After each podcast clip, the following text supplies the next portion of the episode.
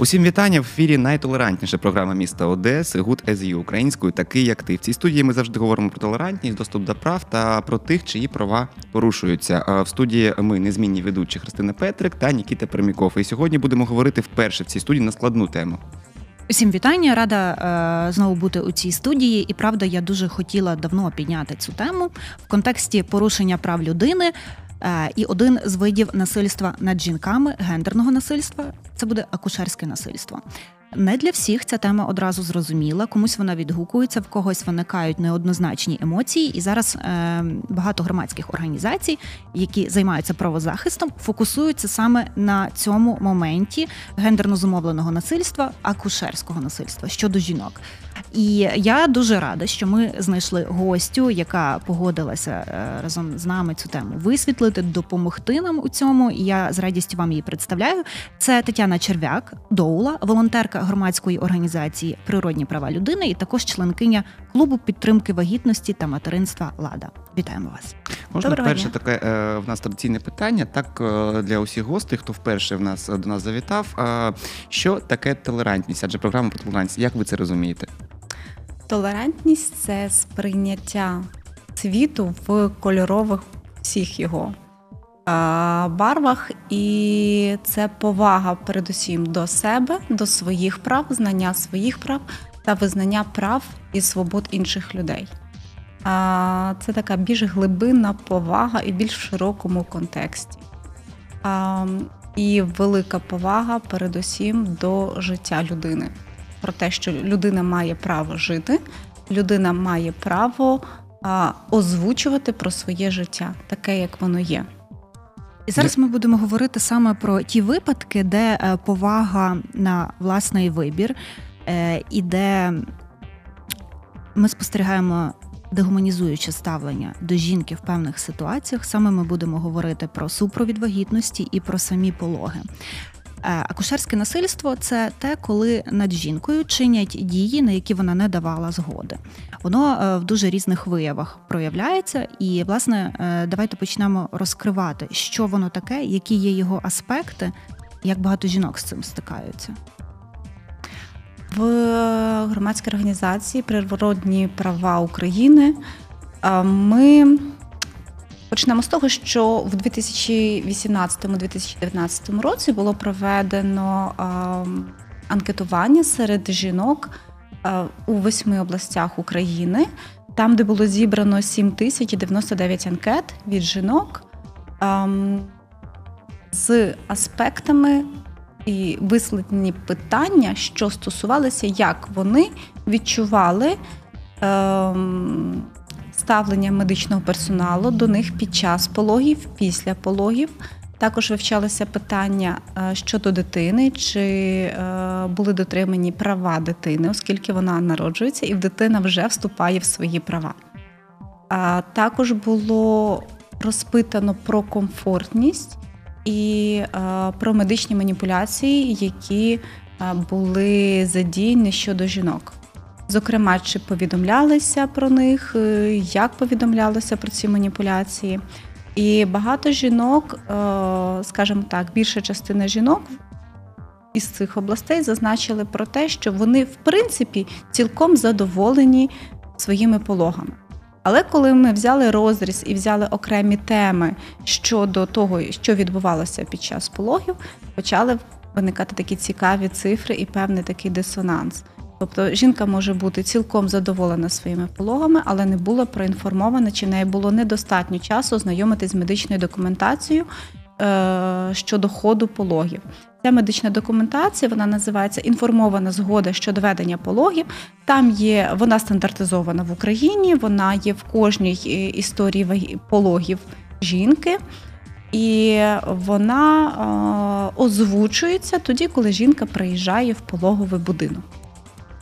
А, але оскільки жінка приїжджає в пологовий будинок уже в такому стані, а, в якому досить важко відповідати на питання, можуть бути, е, часто медичним персоналом може упускатися а, цей момент, або він може бути недостатньо коректно пояснений, або в разі того, що якщо наступають якісь медичні втручання, у жінки повинні брати письмову згоду на будь-які медичні втручання. Зараз це називається медичними інтервенціями. А, І тут виникає ще одне питання: будь-яка медична інтервенція, медична дія, вона оплачується. Так, у нас НСЗУ воно сплачує за кожну медичну інтервенцію. Будь-що, що робить медичний персонал. І тут виникає питання. Найперше, коли були підписані договори, виникли найперше питання: чи не збільшиться кількість медичних інтервенцій жінкою, оскільки кожна медична інтервенція оплачується? Невиправданих медичних інтервенцій. Так, невиправданих. А, поки що немає даних про це. Але в період на 2019 рік е, близько 47% жінок зазначили, що їм не надали достатньо інформації під час пологів. І оскільки жінка не ознайомлена, що з нею зробить, вона може це розцінювати як агресію. А таке питання, коли жінка народжує перший раз, так вона приїжджає так. до пологового будинку вже в стресі. Е, Я розумію, що е, е, адекватно сприймати ситуацію дуже важко. Так Е, чи потрібна і е, де е, можна знайти інформацію, як має бути перфектно так е, обслуговування? Дивіться, Тому що я розумію, що дуже багато е, жінок вони розуміють взагалі е, народила та народила. Так, е, е, мабуть, медперсонал щось не проінформував, не проінф... вона навіть не- розуміла, що, що має е, яку інформацію отримати. Або, наприклад, е, там медсестра, так вона якось е, е, грубо від е, почала розмовляти. Так, і жінка думає, окей, це норм. Ну, я не погоджуся з тобою, що жінки такі достатньо необізнані приходять е, в пологовий будинок. Дуже часто вони обізнані. І вони хочуть захистити свої права, але вони потрапляють в таку систему, яка не чутлива до їхніх потреб. І е, правда, в стані, коли фізіологічно тобі вже важко, і ти не можеш е, достатньо відстояти свої права, тут вмикається така, така дегуманізація, як на мене, і зневажливе ставлення перетворюють жінку на об'єкт, який позбавляють її суб'єктності. От які є ці права жінки при пологах, як їх відстояти? Давайте будемо розбиратися з Так. цим. Ну, давайте почнемо саме з того, що коли жінка вагітніє, вона а, стає в жіночу консультацію да, на спостереження вагітності. І цей момент постановки жінки а, на облік з вагітності і на спостереження він уже може супроводжуватися досить агресивним поводженням. Що найперше потрібно знати жінкам усім? Найперше це потрібно знати свої права. Досить гарно оформлений сайт НСЗУ, на якому можна прочитати, які пологові будинки і які жіночі консультації входять і підписали договори, які є платні послуги, які є послуги безкоштовними, які оплачуються НСЗУ. Це не перше, тому що дуже часто жінки говорять про призначення додаткових. Страховок, е, додаткових е, аналізів і ще що не входить в пакет, і за це жінки змушені оплачувати, і це не пояснюється саме для чого. Це починається із комунікації. А медичний персонал і жінка повинні бути в контакті, тобто в формуванні довіри один до одного. Коли є ця довіра, і коли йдуть пояснення, медичний персонал працює тут. Да, у нас є дві сторони. У нас є жінка, яка приходить, в якої виникають безліч питань, і хоче дізнатися. Вона приходить в стані піднесення чи занепокоєння, тому що вона е, ну, вагітність це і очікувано, і неочікувано одночасно. І їй потрібна підтримка і гарна інформація. Розповісти, що з тобою зараз відбувається, чому так відбувається, чому там е, тебе може нудити в першому триместрі, які зміни будуть далі, чому ми робимо певні аналізи, чому ми робимо скринінги для вагітності, чому вони е, важливі, які саме аналізи важливі. Коли це пояснюється ретельно, у жінки знімається рівень стресу, вона може його виконати. І також за законом України жінка може погодитись або не погодитись на будь-які медичні маніпуляції чи будь-які медичні рекомендації, але вона повинна бути з ними ознайомлена. І ознайомлена не тільки в розрізі потрібно, але й у розрізі, що є побічні явища тих чи інших медичних маніпуляцій. Ну, наприклад, є визначення тесту до толерантності на глюкозу. Це досить е, ну, такий не дуже приємний в виконанні тест. Тому що потрібно бути наче серце, а потім випити дуже-дуже солодку воду, там глюкозу. А Потім треба сидіти певний час, і потім забирають е, виконання забору крові роблять. Протягом цих приблизно 20 хвилин не можна пити, а потім дуже хочеться пити. І потім може, оскільки е, рівень цукру буде різко коливатися, і саме це і потрібно визначити оце коливання цукру. А якщо жінці не пояснити, що від неї буде відбуватися, в неї може бути тривога, може бути тремор, тому що це так реагує організм. І потім їй може бути хотітися дуже пити. І обов'язково, щоб з нею був супровід в цей момент, тому що жінці може бути недобре. І якщо цей момент буде пояснений, буде сприйматися як норма. Типа, да, це нормально, це добре, зі мною таке відбувається. Поруч є хтось, хтось може допомогти в разі або уточнити. Якщо жінка залишається сам на сам, це вже і є її неповага, її прав. Її не проінформували, її не попередили, що можна бути з партнером. До речі, з партнером можна бути завжди. І навіть на жіночих консультаціях, коли жінка приходить на звичайні огляди, вона також може бути з будь-яким партнером за її вибором, не за вибором когось. Мама зайдіть, тато вийдіть чи навпаки. Або тато вийдіть, вам нема чого робити тут. Жінка може обирати того партнера, з яким вона хоче бути, і який буде присутній протягом нею всіх бесід. В теорії, але як на практиці, все ж ми бачимо іншу картинку, так? Але це вже порушення прав. Жінка може сказати, якщо є випадки порушення прав, тоді е, у нас є дієвий інструмент. Яким чином у нас відбувається реєстрація? У нас всі говорять, що порушення прав немає, ми всі дуже класні і все в нас чудово. Але є такий нюанс: немає звернення від жінки, немає повідомлення про те, що були дії, які не задовільнили її, значить немає випадку. Якщо вчинається якась дія, в якій жінка не задоволена і вона не може прояснити з медичним персоналом, з лікарем безпосередньо, який її веде, вона може написати звернення на ім'я завідувачу або головного лікаря. І ця скарга або звернення обов'язково буде розглянута.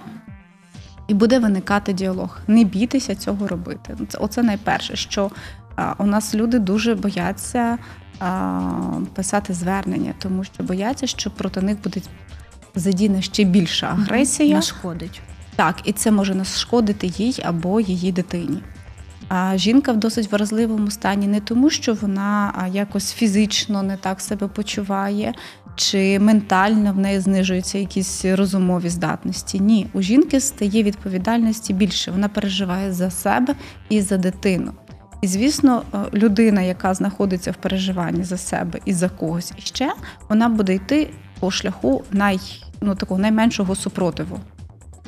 Да, я піду заплачу страховку, але зато на мене не будуть сваритися. Да, я піду зроблю ще, але зато не буде того. Я промовчу тут, бо мені ще до неї ходити. От ми зараз е, проговорили такий один епізод акушерського насильства, навіть до акушерського насильства на рівні жіночої консультації і ведення вагітності. Далі ми переходимо вже до процесу переймів, до початку пологів, і там це е, насильство і це неетичне ставлення стає ще більш видимим. Розкажіть, будь ласка, детальніше про цей аспект, з чим стикаються жінки, і що не є нормою, що не є правильним. Я б хотіла почати, знаєте, з такого питання, а чому саме виникає акушерське насильство, для того, щоб ми зрозуміли, куди потрапляє жінка. А, Коли лікар, звичайний лікар працює акушером-гінекологом, у нього є робочі години. Іноді це можуть бути добові, або це може бути 12-годинний графік робочий, в залежності від е, медичного закладу. Він знаходиться там під певним тиском і під певним стресом. Е, лікар працює, ну в яких умовах він працює. Тобто ми можемо знати, що є пологові будинки там, де все обладнано, гарно, є кондиціонери, зручні місця, красиві пологові палати. А є пологові будинки, де нема нічого. Ну, просто такі стіни покрашені, ліжко, старе, вибачте, крісло Рахманінова, да, Рахманінова, яке ну, страшне навіть на вигляд. І лікар в цьому працює. А ще у нього є завідуючий, головний лікар, е, і ще є купу аспектів, які він повинен перетравити і винести. А також у нього є ще дві палати, які приймають, ну да, дві, два, допустим, два пологових зала і, допустим, сім породіль, які вже народжують. В якому стресі знаходяться і вони в черговій бригаді. Це може бути одна чергова бригада, а може бути дві. Тобто ми розглядаємо в той стрес, в якому працює лікар. Надзвичайний тиск, надзвичайна відповідальність. Розірвись на все. Людина в такому стресі не може адекватно відповідати. Вона стає більш технічною. Вона не може включати свої емпатичні здібності, інакше вона просто вигорає. І тут ми переходимо до іншого аспекту. В Україні тільки починають розроблятися програми щодо протидії вигоранню лікарів. Насправді цифри страшні. Якщо дивитися по лікарях, фактично у кожних лікаря є ступінь вигорання в тій чи іншій е, проявах. А якщо ми візьмемо іще й час, який прийшов зараз, час пандемії ковіду, цей тиск виріс значно. Комфорту лікарів не додалося абсолютно, додалося ще більше стресу. І в таких умовах людина повинна вижити на роботі. Е, Ми також е, говоримо про те, що лікар це теж людина, медичний персонал це теж люди, які приходять додому, і в них є також є власні проблеми, які крім них ніхто не вирішить. І оце велика така нагромаджена, така лавина всього призводить до того, що людина ем, не може адекватно сприймати ситуацію. Вона стає жорстка а, при великому напливі е, породіль стають більш технічними рухи е, і дії медичного персоналу, тому що це просто по-іншому неможливо діяти. Е, Персонал стає більш грубим, е, починається більше маніпуляцій для того, щоб прискорити природній процес, який може там тривати. Да? Якщо в перший породіль ми говоримо, що там може тривати близько доби, а, лікарю треба швидше. Не тому, що він хоче, бо треба, бо там ще черга в коридорі, чи там перед пологом у покої, чи ще щось. І ми говоримо про те, що лікар стає в таких умовах, коли його самого треба захистити. Хочеться обійняти і сказати, все буде добре. Є випадки, коли запитуєш у лікаря, коли ти їв останній раз, і лікар скаже: їв? Я не пам'ятаю. Може, вдома. Ну, я не пам'ятаю. І ми говоримо: якщо людина працює в такому стресі, звісно, вона буде е, скоювати помилки, вона стає більш неуважною. І цей стрес триває не одну-дві доби, постійно, роками. Уявіть, це роками. Це колосальне вигорання, це дуже важко. З цього виникають уже і інші питання. Коли ми говоримо, як протидіяти акушерському е, насиллю, акушерській агресії, ми говоримо про створення а, умов праці для лікарів, для розроблення програми проти вигорання і щоб досить ефективних, і говорити. Також у нас є ще проблема комунікації. В медичних університетах е, да, викладають етику та деонтологію медицини, але воно якось так. Ну там один семестр і зачут. І ні про що зазвичай. Я запитувала в багатьох лікарів, ви пам'ятаєте, що було там? Вони кажуть, да, щось було. Ну що, не пам'ятаю. А потім вони приходять уже з інтернатури, вони приходять в цю таку кашу. І все. І яка там мет... ну, Вони дивляться, що відбувається, як як працюють їхні колеги. І потрапляють да, от в таку таку атмосферу, там, де не дуже доброзичливо до пацієнта в принципі ставляться. А, що можна зробити, коли є? Е, ну я розумію, що створення лікарі... умов. Так, е, я є така історія. В мене сім років тому. По тому е, дружина брата е, народжувала. Так, е, це була платна е, платна послуга. Тоді так і е, в залі, е, де були пологи, там е, була вона, е, був він так під час пологів. До неї була дуже вічливе сонечко, котик і так далі. А поряд було ще два ліжка, де народжували інші жінки, які були самі. Мабуть, вони тоді не заплатили, або я не знаю. Так і було вже зневажливе інше ставлення. Тобто в одному залі да, до до однієї одне ставлення, і е, жінки вони терпіли. Вони терпіли е, ці е, образи, які е, казали як лікарі, так і медперсонал. Тобто, що робити в такій ситуації? Протидіяти можна тоді. Тобто, коли ми називаємо, да, ну можна сказати такою фразою зло повинно бути назване. Коли ми говоримо про те, що є зневажливе ставлення, чи є якесь порушення, чи жінка розглядає це як порушення вона повинна написати. Ну просто от повинна. Я не люблю це слово, але отут вона повинна написати звернення або скаргу і озвучити, що було не так. Коли ми це не говоримо і не називаємо, люди кажуть, то значить нормально. Ну їй же ж нормально було, ну вона ж не возмущалась при цьому. Я думаю, що в будь-якому випадку, навіть коли ми заходимо да, в будь-яку сферу обслуговування, і коли до нас говорять якось не дуже нам як нам подобається, і ми озвучуємо це і кажемо, якось там не хаміть чи ще щось, да, якось ми даємо якийсь фідбек. А Люди зазвичай змінюють своє ставлення, або вони або стануть більш агресивними, і ми розуміємо, що ми не хочемо мати з цим справу, або кажуть, вибачте, і продовжують там вже більш коректно до нас ставитись. Так само в цьому випадку. Але жінка в даному випадку зайнята процесом народження дитини. І ще відгризатися, ще відбивати, чи пояснювати, що це некоректно, їй трохи не до цього. Це не поле бою тут. Це не поле бою. Пологовий будинок потрібно найперше зрозуміти, що пологовий будинок це місце, де народжується дитина, і це створення комфортних умов для безпеки жінки та дитини. В безпеку в нас входить, як і в поняття здоров'я. В нас входить психологічне здоров'я, фізичне здоров'я, звісно, туди входить економічне здоров'я, та це за визначенням ВОЗ. Коли в нас забезпечені всі критерії, будуть створені позитивні умови. Тоді буде діалог між медичним персоналом та жінкою, яка приходить. До речі, да, за визначенням возу. А, От великими такими постерами в возі є, що кожні пологи унікальні. Немає жодних пологів, які схожі з попередніми чи з іншими. В кожної жінки, навіть якщо це повторні пологи, вони будуть зовсім інші і унікальні. Вони не будуть схожими на попередні.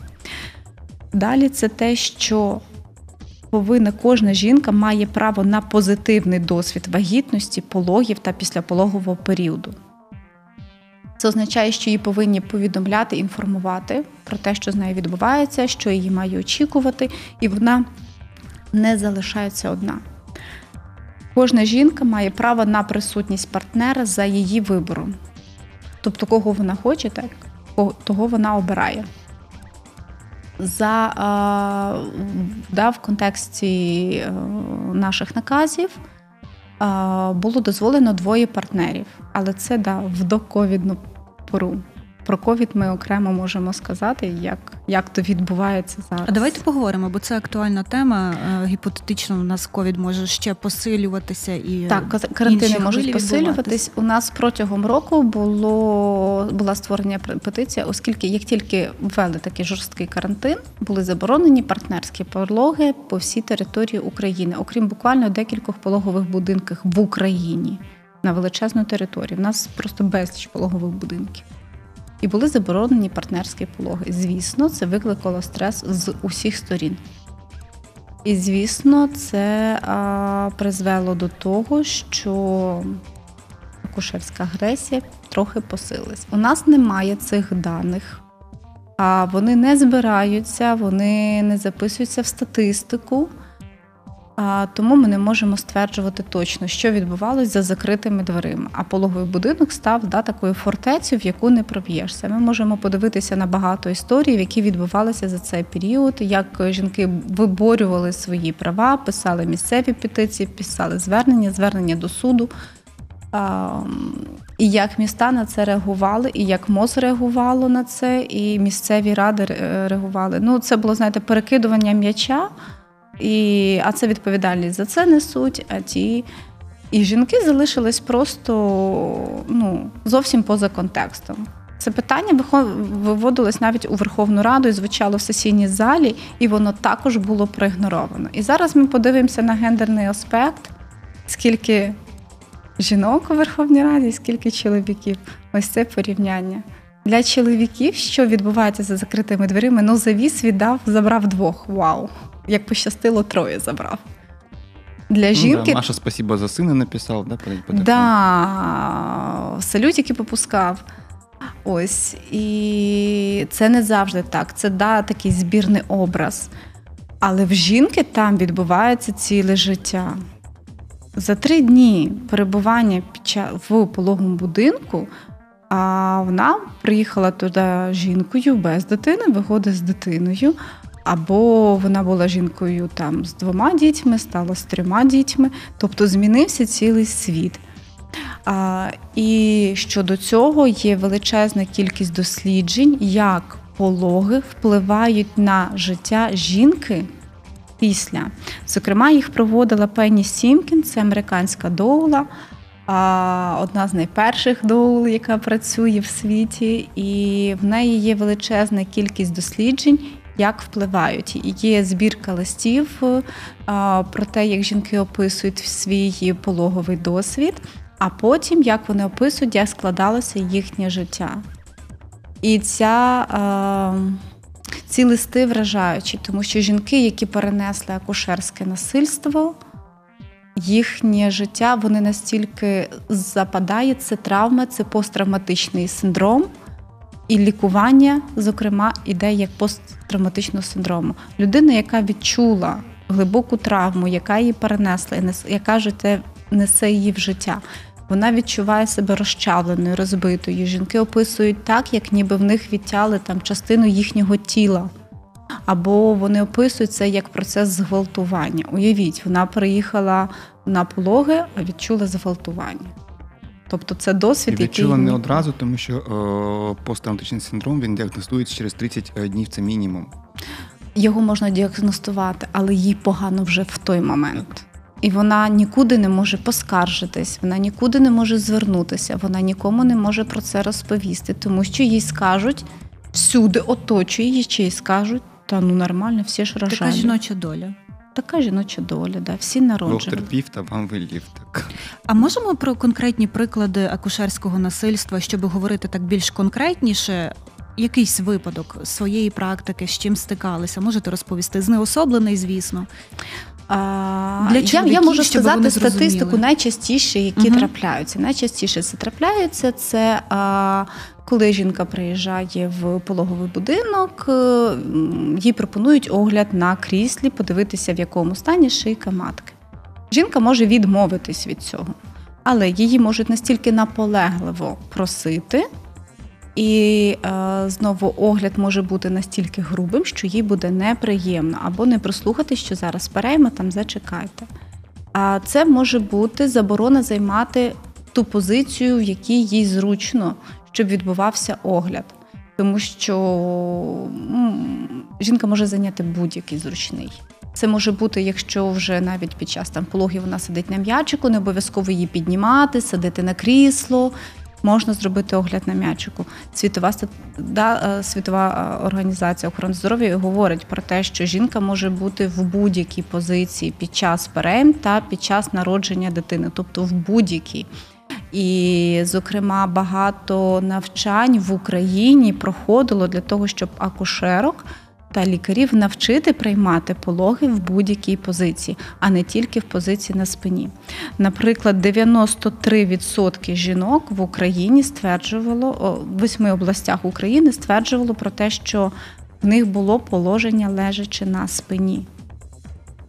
Бо це Тобто- зручно для лікарів. бо це зручно для лікарів. Це не завжди зручно. Іноді є таке, коли жінка каже, мені зручно, але це той випадок, коли їй дійсно зручно.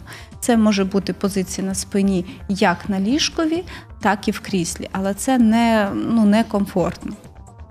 А, але їй скажуть, що ні, йди, бо нам так удобно. Тобто були фрази е, годі мовчати, була така акція проведена, і там жінки писали ті фрази, які вони запам'ятають на все життя, про те, як до них звертались. Угу. І хочеться, ну знаєте, ми зараз так говоримо, так все страшно стає. Я сама говорю, мені стає дуже лячно. І хочеться сказати про те, що все-таки не так безнадійно. Найперше це зворотній зв'язок. Тобто, да, жінки повинні говорити про те, що існує, суспільство повинно говорити про те, що так таке існує. І для того, щоб лікарі також визнають, що існує акушерська агресія. Вже на багатьох симпозіумах в Україні, на багатьох лікарських форумах вже були підняті ці питання і говорити, що з цим робити. І це комплекс заходів. Багато лікарів розуміють знову таки. Програми, ну, ну ось тут, знаєте, сприяння держави дуже важливо, тому що якщо держава каже, що в тебе буде е, пологовий буде більше отримувати коштів, тому що в нього буде проходити більше пологів, це е, стимулює таку правильну конкуренцію. Пологовому треба створити умови, а для того, щоб створити комфортні умови для жінки, їх треба почути. Якщо жінки будуть мовчати в цей момент і казати, ну хай як воно буде, то так і буде, то як повинні реагувати пологові на це? Це зворотній зв'язок, підтримка держави, створення для того, щоб у пологових будинків і жіночих консультаціях були можливості покращувати умови. Це голос жінок, які говорять: ми хочемо, щоб було так. Допустимо, ми хочемо, щоб в пологових е, залах були душові кабіни, окремі туалети, а не треба було там через коридори йти. І ми хочемо, щоб е, були ванни. Тому що це один із методів знеболення, і він дуже добре діє. А, і пологовий будинок каже: Окей, ми поставимо ванну і подивимося, наскільки вона. Ну, ми ж говоримо також і про фінанси наскільки в нас да, самоокупна. Якщо вони побачать, що в цю пологову кімнату, там, де Івана, стоїть чуть ли не черга, о, класно, можна зробити декілька.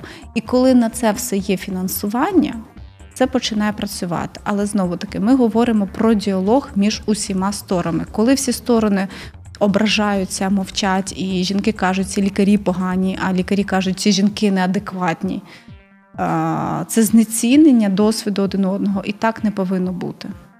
Коли е, Христина вас презентувала, вона сказала, що ви є доули. Так. так? Е, я знаю, що це е, е, як адвокатка матусів. Так, давайте пояснимо, в чому е, е, в чому діяльність, так хто така доула? Чим ви займаєтесь? Доула це не є адвокатом. Ми не захищаємо, ми не проводимо якісь процесуальні дії. Доула це підтримка матері під час пологів. Оскільки ми говоримо, що пологи унікальні, і кожна жінка унікальна, і досвід її унікальний, задача доули підтримати жінку в її бажаннях і створити для неї такі умови, щоб її пологи прийшли як приємніше для неї. Що туди входить? Туди входить фізичний комфорт жінки, постелити щось на підлогу, допомогти зайняти зручне положення. Дати попити, дати поїсти, тому що під час пологів і їсти хочеться, іноді ще й дуже хочеться. Допомогти сходити в туалет, е, допомогти в якихось елементарних діях, які необхідно, які просто дають зручний такий комфорт і перебування жінки, що їй вона не думає за ці всі а, да, якісь дрібнички, які може створити доула. Також це є ще такий Мішель Люден. Він казав, що якби доул е, вписали в страхову медицину і використовували як лікарський препарат, то світ став би набагато краще. Чому? Тому що існують методики знеболення, які полегшують е, біль під час переймів та пологів. І вони добре діють. Тобто це фізичні методи, е, це можуть бути як е, масаж, ароматерапія, акупунктура. А, Тобто, ну, те, що вміє застосовувати доула. Це може бути багато різних технік. е, І розуміння доула це розуміння фізіології пологів, що відбувається в жінки. І це така безумовна віра, що все буде класно. І говоріння жінкою, що в тебе все відбувається чудово. Це додаткова комунікація, да, такий додатковий канал комунікації між медичним персоналом і жінкою. Тобто жінка каже: Ей, поклич мені когось, бо мене щось непокоїть. Доула просто покличе. Доула не коментує жодних медичних дій, не дає жодних медичних рекомендацій, чи вона надає інформацію. А, Ну, наприклад, коли заходить лікар і просто каже, так, зараз буде окситоцин.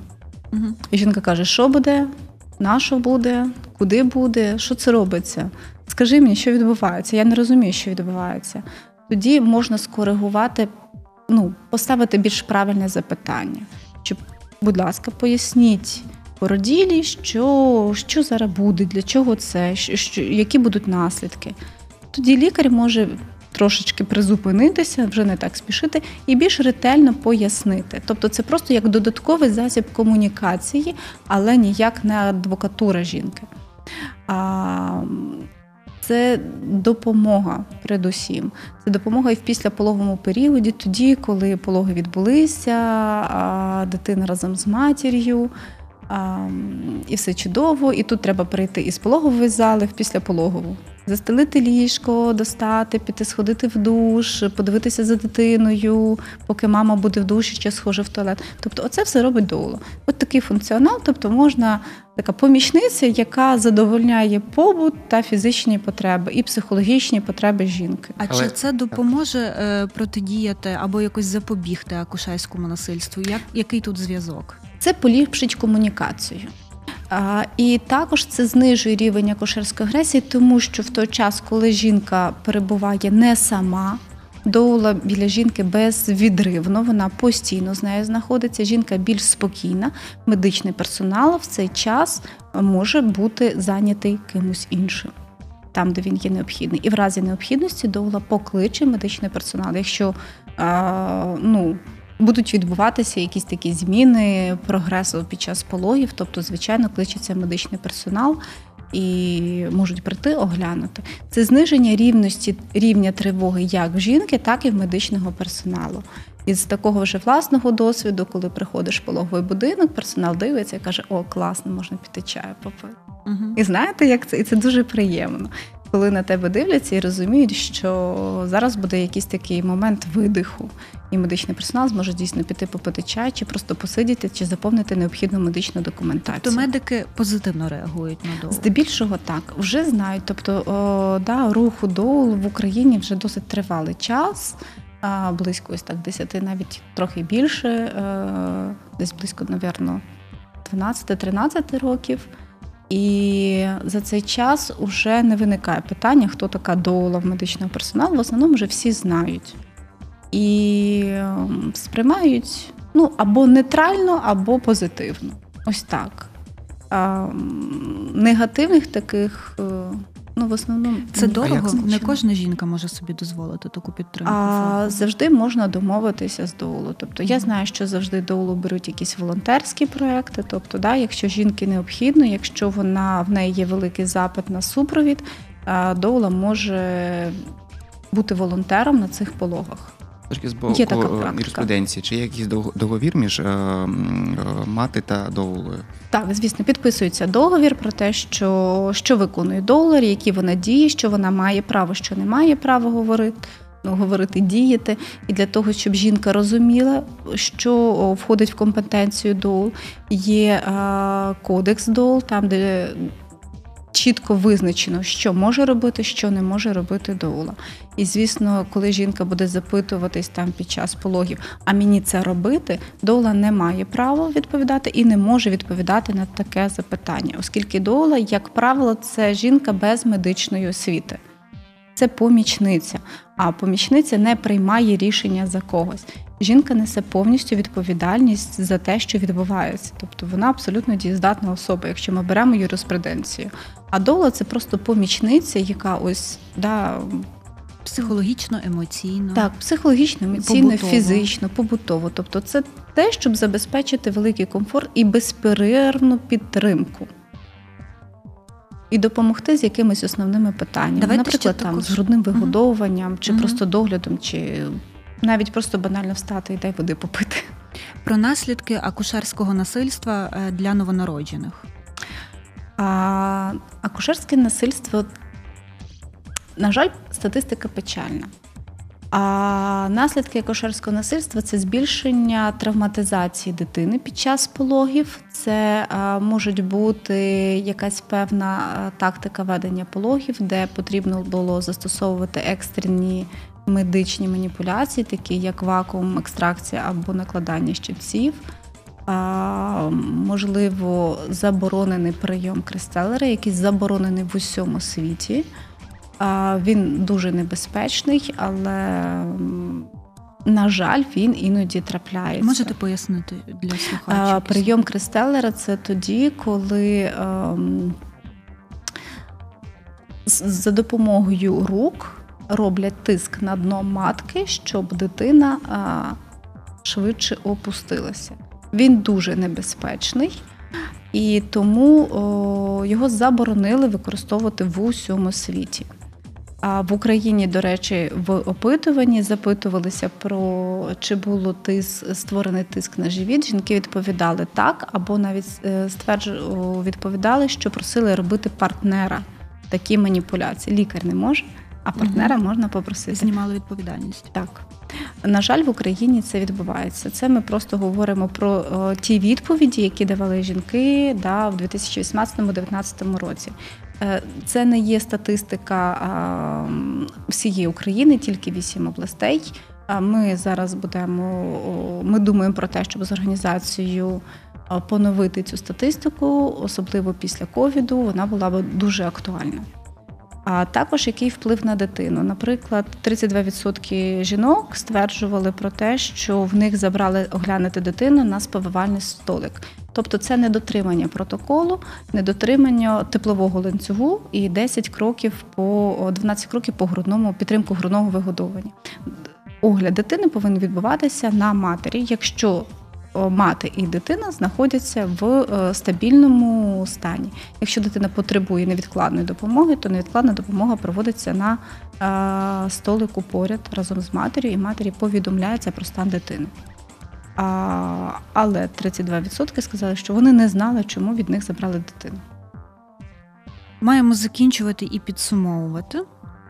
Які би ключові аспекти ми би хотіли виділити? Ну, по-перше, те, що жінка має право розпоряджатися своїм тілом, має право бути обізнаною, що з нею відбувається, які дії будуть робити медичні працівники і для чого.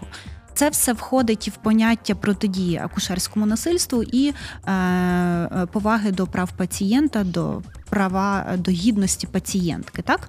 Тобто е, медичні працівники зі своєї сторони також повинні бути зацікавлені налагодити цю комунікацію, щоб зробити якомога комфортнішим цей фізіологічний процес. Він є природнім, але він правда і болючим є, і травматичним разом з тим. Допомогти жінці захистити свої права може е, хто? Волонтери, доула, е, партнер її. Як тут коректно? Найперше захистити свої права жінка може самостійно. Угу. Вона повинна прочитати про них, на що вона має право. Е, Можна зайти на сайт е, природних прав і там прочитати є електронний посібник, можна скачати і прочитати про те, на що має право жінка під час пологів. Все підкріплено законодавчими актами. А можна звертатися в волонтерські групи, да, можна звертатися на адресу природних прав України, зокрема, а, і знаходити таку підтримку. Ем, Найперше це обізнаність, друге це підготовка до пологів. А, Пара повинна знати, куди вони йдуть, що буде відбуватися, е, чому цей процес фізіологічний, як він відбувається, знати техніки, які допомагають проживати пологи. І це можна ну, здобути такі знання можна на курсах підготовки до, пологів. Це можуть бути індивідуальні, групові, просто шукати. Вони зараз є Мгм. і онлайн, і такі. Мгм. На вибір пари пара може скористатися цим, але підготуватися до цього відповідального процесу і розуміти, що пологами тільки все починається. Пологи це початок нового, і обов'язково зуважувати, що буде відбуватися далі. Дякуємо вам. У нас вже закінчується ефірний час. Я рада, що ми підняли цю тему, що є громадські організації, які займаються природніми правами людини і протидії акушерському насильству. Дякую також нашій гості. Це Тетяна Черв'як, доула і волонтерка громадської організації Природні права людини, а також членкиня клубу підтримки вагітності та материнства Лада. Так, ну мене з- звуть Микита Пермяков. Поруч зі мною Христина Петрик. Це проект Good is You. Залишайтесь на хвилі 102,7. Почуємось.